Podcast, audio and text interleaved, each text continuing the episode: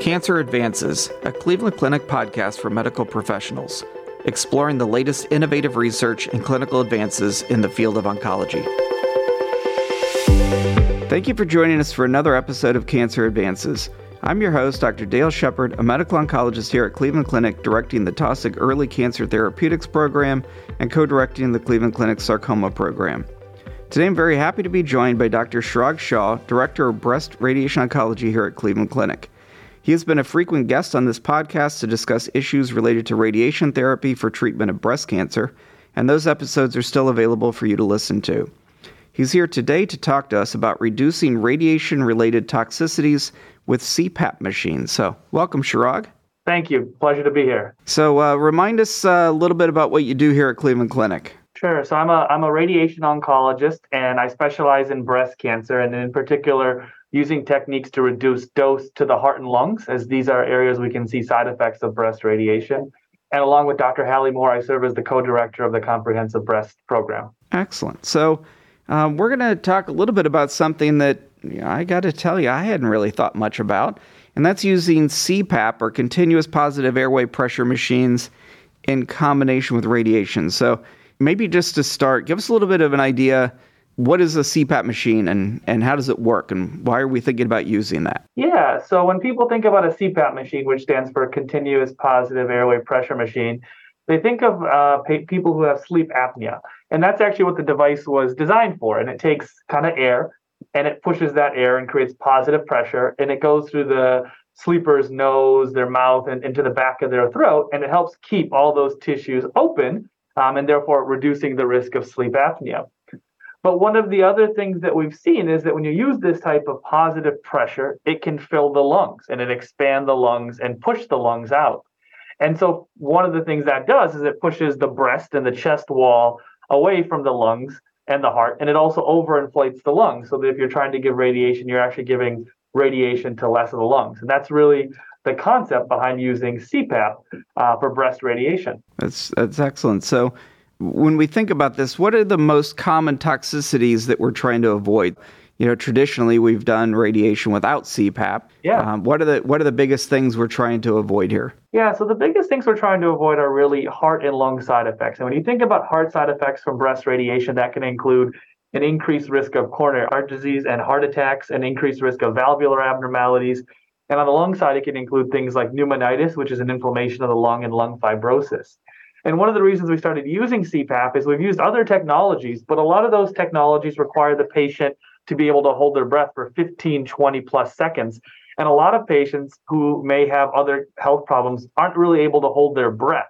And so we didn't have a good way to use these types of techniques until we started using CPAP, which doesn't require a patient to hold their breath.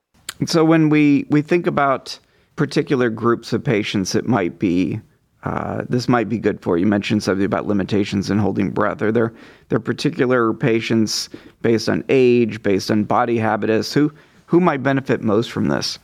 Yeah, so when we think about it, we actually think about it for all patients, you know, who may need breast radiation where we want to protect the heart and lungs, particularly the left side, but even on the right side where we're treating the lymph nodes, for example. We're also studying this in a cohort of patients who have lung cancer. So, you know, often patients with lung cancer may have reduced lung volumes, ability to hold their breath. And this may be something where a CPAP device allows them to reduce the dose of their heart and lungs if they can't hold their breath. So it's not so much about body habitus and age, but more uh, pulmonary function and pulmonary conditioning. Interesting. Now, you mentioned uh, something about a study. Tell us a little bit about the, the research you're doing in this area.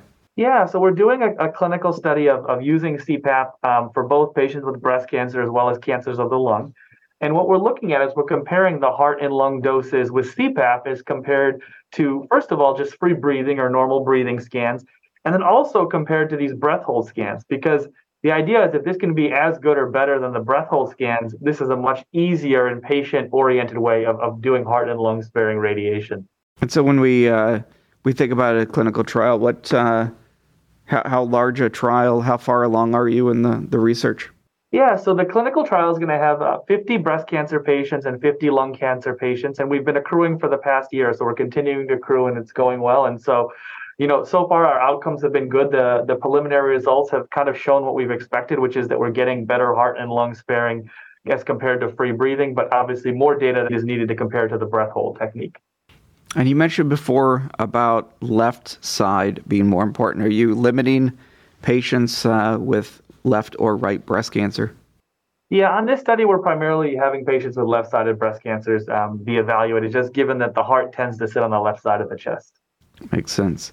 Too early to uh, to understand about some of the toxicities that we might see. When when would we typically find? You mentioned things like pneumonitis or you know issues with valvular disease. When when do those typically occur, and and how are we going to be following for those kinds of side effects? Yeah, it's a great question. So the side effects can happen, you know, starting weeks after radiation all the way to months to years later. You know, pneumonitis is typically seen within a few weeks to a few months of radiation being over. And we typically follow this clinically to make sure that patients are not having any symptoms like fevers, cough, shortness of breath longer term side effects like valvular abnormalities, cardiac uh, coronary artery disease typically are long term, and so this requires long term follow up of patients to see that they don't have any events. Um, one of the things we do know is that the dose to these structures correlates with the risk of these side effects, which is how we're coming up with short term data, basically correlating the dose to these structures and how that correlates to their risk of side effects. And then, what, what if anything, could we tell about um, efficacy? Or you know, anytime yeah. you think about changing the, a technique, um, do you have areas that are getting more or less radiation? Yeah, it's a it's a great question. So first of all, we you know we have the data that says this isn't going to change cancer control outcomes because we're still giving the same dose to the parts of the breast or lung we need to. So that's first of all most important that this isn't a study where we think there's any change there. In terms of the side effects and the dosing, we get kind of two sets of data. The first set of data is really just a comparison of the dosing from the radiation on these organs. And we get that right away, and we're able to see how it's reduced compared to free breathing and how it compares to breath hold. The second portion of data is going to take months and years of follow where we look at events downstream and see if there's any difference. And so we're going to follow those tracks kind of both at parallel times.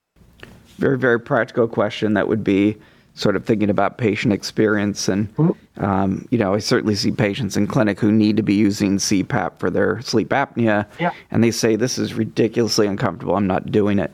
What's patient experience been like so far in terms of not only going through a radiation procedure, but then also overlaying CPAP? Have, have you uh, yeah. have you had much input on that?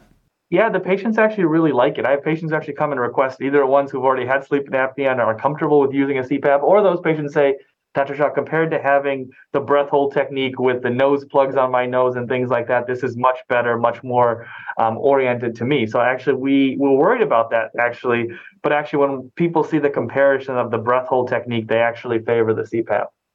And is there was there any sort of um, need to familiarize patients who may not have used CPAP in the past to to these yeah. CPAP machines? What what did that look, look like? Yeah, we were very lucky. We worked with the Respiratory Institute and they guided us on how they do CPAP education for folks with sleep apnea. So we've actually implemented the same type of education when patients come into our clinic. We're able to educate them on the CPAP, the equipment, how we use it, and then how we get the pressure built up so that you know they can then you know get the radiation therapy. So it's a it's a big part of the study, and any use of CPAP moving forward will be that educational component, as many people are unfamiliar with it. Do you foresee any issues with uh, this becoming more of kind of a mainstream technique in terms of um, places adopting this, or do you think this is going to be pretty easy to to get in place if it shows benefit? Actually, one of the reasons we wanted to study this is it's actually much easier to implement than the breath hold device, which can be quite expensive and technically complicated. This device is at a much lower price point, so it can be used in clinics of all uh, sizes without having to worry. And it's very, very easy to educate. The amount of time that we had to take to educate our staff was much less than doing with a breath hold device. So our hope is if the trial is positive, this is something that can be disseminated to clinics of all of all shapes and sizes. And then I guess uh, from the trial standpoint, um, when do we expect sort of readout and ability to sort of assess yeah. whether this has been successful? I think you know we'll have the preliminary results probably in the next year to two, and then obviously continue following for long-term events. And I guess the logical question: anytime you're doing research, you know that of course means search and then search again, right? Yeah. Um, what's what's next? What would be the next step to to move forward? I think once we show the safety data is, is kind of widespread dissemination and showing that it can be done easily in the clinic, that it doesn't increase treatment time for patients or the clinic, um, and really just real world proof of concept. You know, right now we're doing it with clinical trials, but then once we implement it broadly, it's really just showing that this can be done day in and day out with, with relatively easy reproducibility. And then I guess when we think about, you know, this is certainly uh, a, good way, it sounds, to minimize toxicities. What What's uh, next on the uh, horizon? What do you uh, What are the things you thinking about in terms of how to deliver radiation in the safest possible way? Well, I think there's two things. I think the first thing is really making sure we're treating the patients who need radiation. So the biggest way to reduce the side effects of radiation is to radiate patients that truly need it. So we're doing a lot of work on using tumor biology and tumor genetics um, to pick out the patients who benefit and don't benefit from radiation. And then the other thing we're doing is we're innovating techniques that keep the dose to the chest lower. So things that just target the area where surgery is done, what we call partial breast irradiation. The less normal tissues we treat, the less risk of side effects as well beyond these types of techniques. So again, both of those are kind of running in parallel, but we're hoping that will allow us to give radiation to the patients that will benefit most in the way that's least toxic. I guess uh, we've talked about kind of the benefits of doing um, something like CPAP. What are the downsides? Yeah, the downsides are it requires a little bit of training and education. And like you said, some patients it can be a bit scary when they see that, but we really work with them to educate them. The other thing is you really want people who know how to use it properly, and we're, we're lucky to have folks that have been trained properly by the Respiratory Institute because if you don't do it carefully, you can certainly, you know, if you put too much pressure, cause side effects. And that's why it's titrated very slowly when the patients are done doing it so that we don't increase the pressure too quickly on the lungs and the chest.